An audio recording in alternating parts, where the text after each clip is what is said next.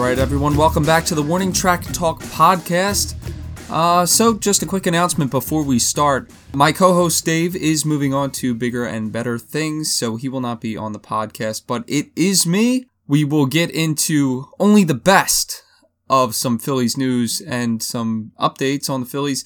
Uh, but I want to talk about the first topic, which is on Robert Stock. And now I know that we talked about this in the last episode, but I feel like there's a lot more to uncover with Robert Stock. So let's get right into this. So to start off, Robert Stock is a 30 year old right handed pitcher who can touch up to 101 miles per hour with his fastball. So the, the velocity is definitely there, and he has a great arm, which uh, is something that the Phillies kind of lacked and uh, having a guy like that will definitely help the bullpen out a lot.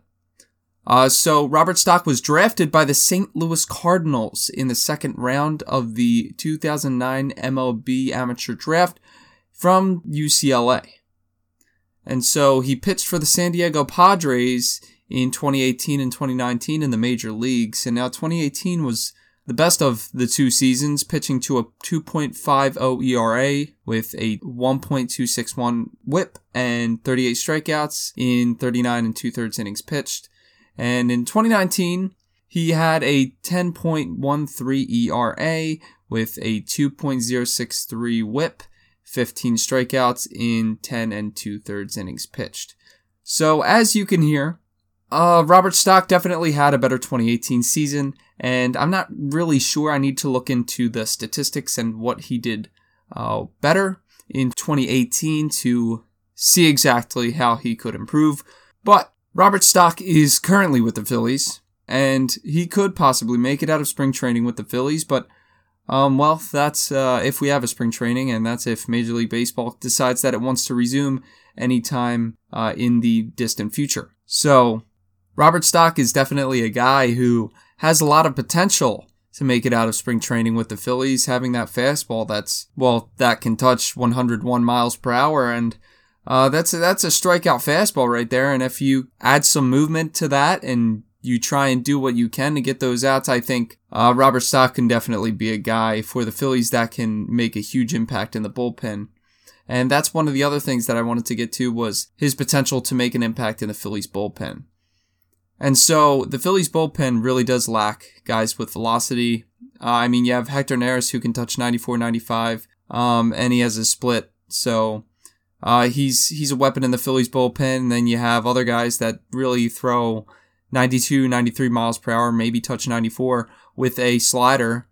And so I, I just don't feel like the Phillies have enough in that bullpen to really get by as of right now. But if you have guys like Drew Storen, Bud Norris, Francisco Liriano that can step up, as well as Robert Stock, you're going to have yourself an okay bullpen. A bullpen that can lock down some innings for you um, after the starters or, of course, finish their job. But um, it'll be interesting to see with Robert Stock. You know, I mean, he's uh, he's at a part in his career right now where I believe he's just trying to find himself again, like he like he um, did in 2018.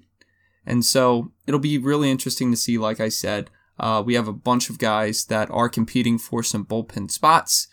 And so we'll see who gets sent down to AAA and we'll see who stays with the major league club. I don't believe many of these pitchers have any minor league options. And um, if anything, I believe that um, they have some portion of their contract to where it's if they are not uh, on the major league roster or confirmed to be on the major league roster by so and so date, then they can opt out of their contract and uh, sign with another ball club. But I'm not sure if that's the case with Robert Stock. I need to look into that as well. But I wanted to also talk about Seranthony Dominguez in the bullpen and how um, this could create an opportunity for Robert Stock. As many of you may know, Seranthony Dominguez is most likely out for the season with an elbow injury, which does not look good for Seranthony. And uh, this could create an opportunity for Robert Stock to step up. Now, Seranthony throws absolute gas. Um, he sits around anywhere from 96 to 99 miles per hour, can possibly touch 100.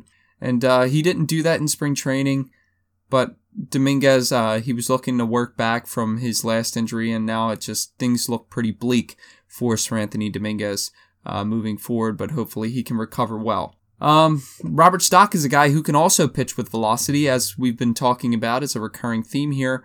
is the velocity that Stock has. And um, I believe that Stock can be that seventh inning guy. You know, I don't think he's going to be a high leverage reliever, but he could definitely come in and get some innings under his belt and hopefully be successful in a seventh inning role. And so I think that's what Stock is definitely capable of. And if Stock can have anything close to his 2018 season with his 2.50 ERA, then I don't see why he couldn't be an eighth inning guy behind Hector Neris. But we'll have to see. I mean, you have other guys in the bullpen like an Adam Morgan or an, or a Jose Alvarez, and these guys are legitimate bullpen pieces.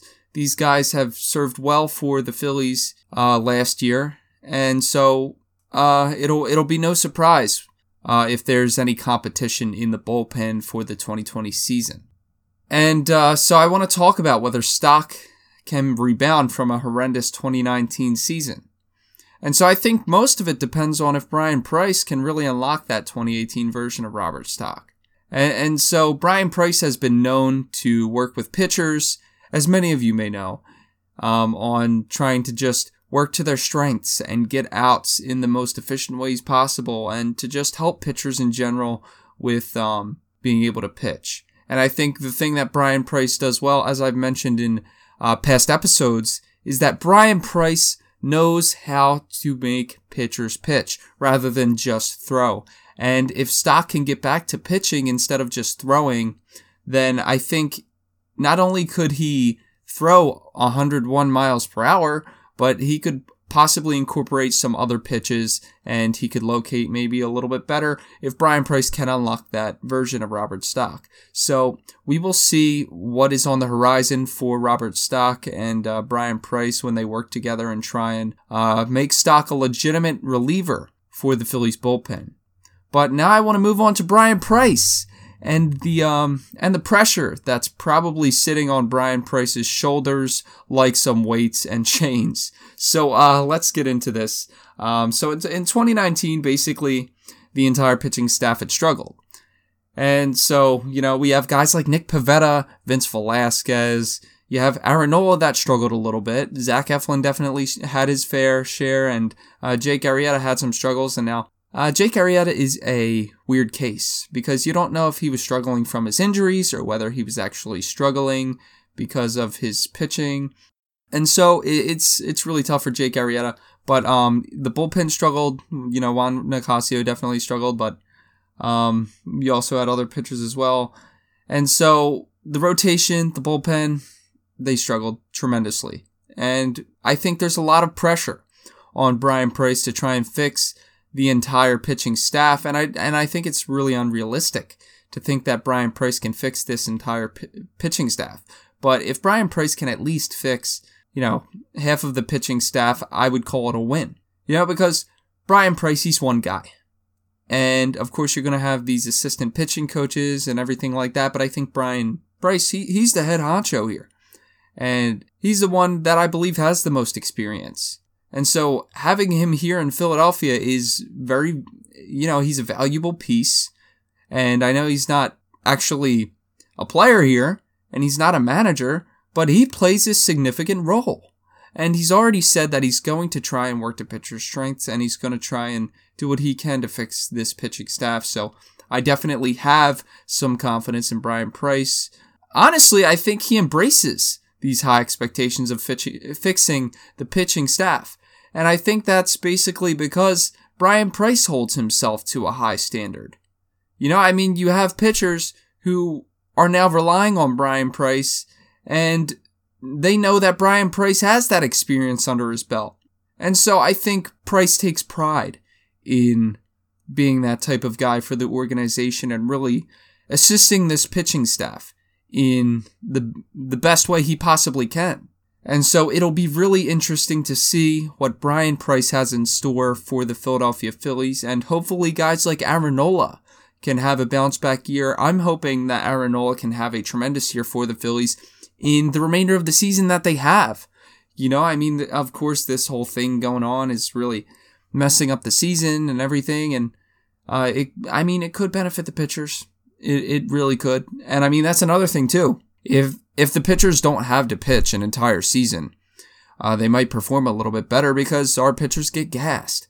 And so I believe I talked about that in the last episode, but um, may, maybe that'll assist in the pitcher's performance, and maybe it all won't be on Bryan Price.